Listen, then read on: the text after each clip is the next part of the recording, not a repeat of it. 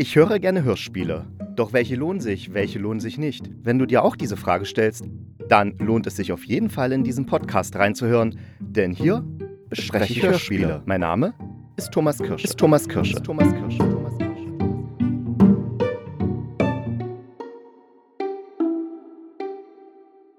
Gestern und vorgestern habe ich mir die Hörspielserie Das Gräuel zu Gemüte geführt.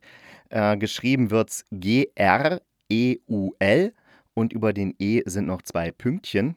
Und das ist eine Hörspielserie, die acht Stunden dauert, also es sind acht Folgen je einer Stunde, also knapp eine Stunde, und wird als Fantasy-Hörspielserie bezeichnet.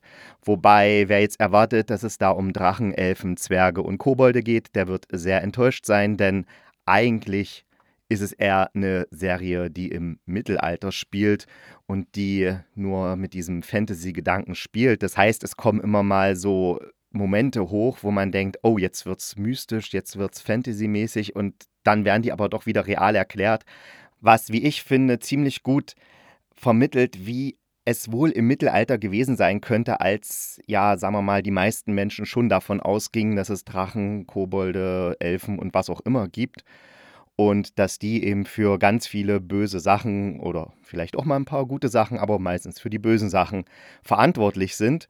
Und ich denke, das bringt diese Hörspielserie doch wirklich gut rüber.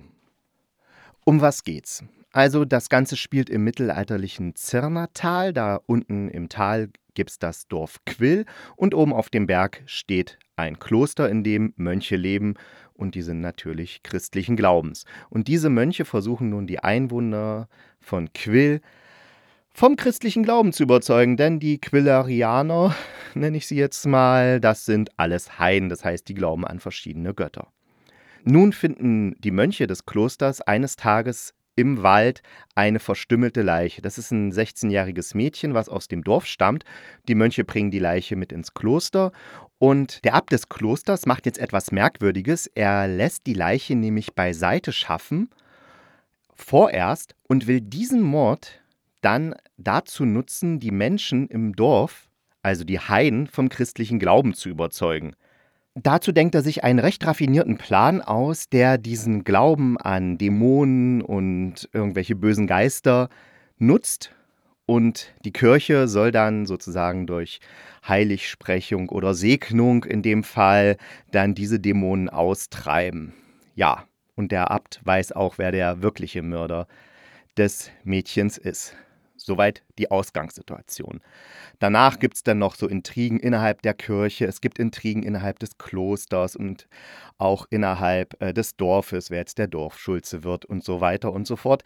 Also es entwickelt sich eine sehr komplexe Geschichte, der man trotzdem sehr gut folgen kann. Man kann die Figuren, äh, ihre Handlungsmotive verstehen und die haben auch alle irgendwie einen Grund, warum sie agieren, wie sie agieren. Also das, das ergibt schon alles Sinn und äh, unter dem Aspekt macht das Hörspiel auch wirklich Spaß, also dass man ihm zuhört und folgen will. Das größte Problem bei diesem Hörspiel ist aber die Sprache. Das heißt, es ist egal, ob ich den Abt zuhöre, ob ich dem Erzbischof zuhöre, ob ich dem einfachen Ziegenhirten oder dem Schmied zuhöre, die sprechen alle gleich. Heutzutage würde man sagen, die sprechen eine Art akademische Sprache, also die haben wirklich Ausdrucksweisen, wo man sagen würde, okay, ein Ziegenhirte würde so nie sprechen und äh, das, das, das funktioniert nicht. Ja, es ist, eine, es ist einfach so, dass die Figuren also dadurch fast auswechselbar sind, zumindest auf sprachlicher Ebene. Und dann macht das tatsächlich am Anfang, hatte ich echt Schwierigkeiten dazu zu hören. Ich wollte eigentlich nach fünf Minuten wieder ausschalten. Hab's dann aber doch irgendwie durchgezogen, weil ich dann doch an der Geschichte hängen geblieben bin. Aber rein von der Sprache her weiß ich wirklich nicht, was die beiden Hörspielautoren sich dabei gedacht haben. Das sind übrigens Stuart Kummer und Edgar Lynchheit. Die Namen sagen vielleicht einigen Hörspielfreunden etwas, denn die haben schon The Cruise, das ist so eine Kreuzfahrtgeschichte mit wo dann plötzlich Leute verschwinden und äh, das wird dann ganz abgefahren. Also das haben die zu verantworten und das fand ich damals richtig gut. Das hat mir Spaß gemacht, das anzuhören. Aber ich kann mich jetzt tatsächlich nicht erinnern, ob die Sprache damals auch schon so grottenschlecht war wie diesmal. Also vielleicht sagt man, ja, das ist ja Fantasy und da sprechen die Leute nun mal so, so ein komisches Mittelalterdeutsch, aber wirklich, wenn der Ziegenhirte genauso spricht wie der Erzbischof, also von der Wortwahl und von der Satz, vom Satzbau, dann, dann wirkt es einfach nicht gut. Und dieses nicht gut wirken bekommt man auch dadurch mit, dass die Schauspieler, auch wenn da wirklich solche Größen dabei sind wie Axel Prahl, kennt man aus dem Tatort, Katharina Wackernagel von der Neuauflage von Hengasch, also Mord mit Aussicht, oder Bjarne Mädel, ja, die muss man nicht vorstellen.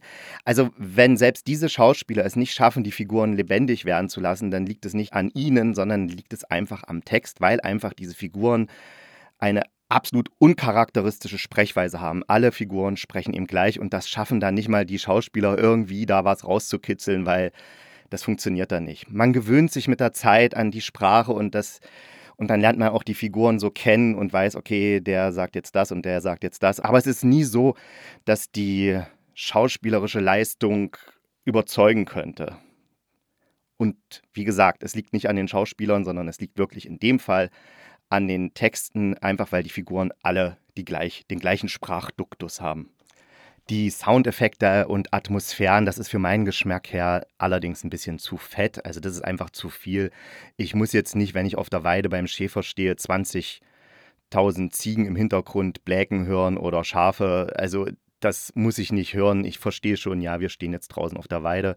Das ist dann äh, schon zu viel des Guten. Das betrifft ich komme nochmal auf den Text zurück, auch ein bisschen den Text. Figuren wiederholen oft das, was der andere schon gesagt hat, beziehungsweise offensichtlich ist, so nach dem Motto, ich laufe jetzt durch den Wald, oh, die Vögel singen. Also, das sagen sie nicht, aber so in, der Richt in die Richtung geht das ziemlich oft, dass man, im, dass die Figuren nochmal das sagen, was sie schon tun und was wir als Zuhörer sowieso schon hören, beziehungsweise was man sich schon denken kann, wenn dann zum Beispiel der Abt zu dem anderen Mönch sagt, da hier, läute mal die Glocke, und der andere Mönch kommt zurück und hat die Glocke aber nicht geläutet. Und der Abt sagt dann, warum hast du denn die Glocke nicht geläutet? Ist etwa kein Seil da?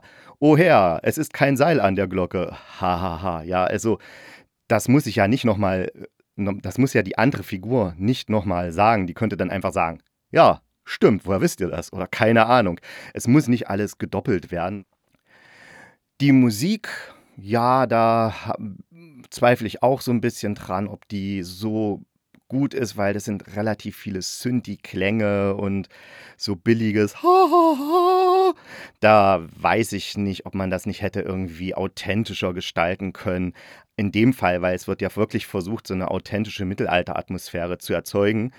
Und da hätte sicher eine etwas passendere oder sagen wir mal eine bisschen analogere Musik besser gepasst als diese Sachen, denen man doch ihre technische Herkunft anhört. Wenn ich jetzt das Hörspiel bewerten sollte, sagen wir mal auf einer Skala von 1 bis 10, wobei 1 das schlechteste ist und 10 das beste, dann würde ich ihm 6, na sagen wir mal 7 Punkte geben, weil die 7 Punkte kriegt es für die klasse Story, die sich immer wieder in eine andere Richtung entwickelt, bei der man auch dabei, dabei bleiben möchte, die man, der man folgen möchte. Es gibt auch ein paar interessante Figuren, äh, die einen vielleicht ans Herz wachsen, wenn die blöde Sprache nicht wäre. Dafür gibt es dann auch die drei Punkte Abzug, dass einfach teilweise die Sprache und Dialoge so unpassend sind und die Leute so alle so gleich sprechen in einer gleichen Art und Weise, dass es nicht Spaß macht, dass die Schauspieler deswegen auch nicht richtig zugange kommen. Die Soundeffekte sind halt ein bisschen zu viel des Guten, meiner Meinung nach. Und die Sache mit Fantasy, die taucht dann tatsächlich wirklich erst so richtig am Ende auf. Aber da soll es ja dann auch eine zweite Staffel geben und Jetzt frage ich mich natürlich, würde ich diese anhören, also nochmal acht Stunden meines Lebens dafür verwenden? Und ich denke, ja, ich werde es machen, einfach weil es kann ja besser werden. Es kann ja sein, dass in der nächsten Staffel die Dialoge ein bisschen besser geschliffen werden, die Sprach, der Sprachduktus der Figuren ein bisschen besser angepasst wird. Und dann wird das eine richtig coole Sache. Aber ich möchte natürlich auch wissen, wie es weitergeht. Na, mal sehen, wie's, wie sich der WDR entscheidet, ob es noch eine neue Staffel geben wird. Ich drücke die Daumen, dass es so ist. Und wir hören uns beim nächsten Mal wieder, wenn ich dann das Hörspiel Metropole oder Geschichten aus der Metropole bespreche. Und ich kann jetzt schon sagen, das wird geil, das wird geil, das wird geil. Das Hörspiel Das Gräuel gibt es aktuell in der ARD Audiothek und ich schaue mal nach, bis wann es dann noch drin sein soll, weil meistens steht es ja dann dabei. Momentchen. Und hier steht, es ist noch Nee, es steht nicht da, wie lange es noch verfügbar ist. Aber in der Regel sind es schon mehrere Monate, in denen man diese Hörspiele dann hören kann. Oft kann man sie sich auch runterladen. Also einfach die ARD Audiothek App downloaden und da das Hörspiel anhören.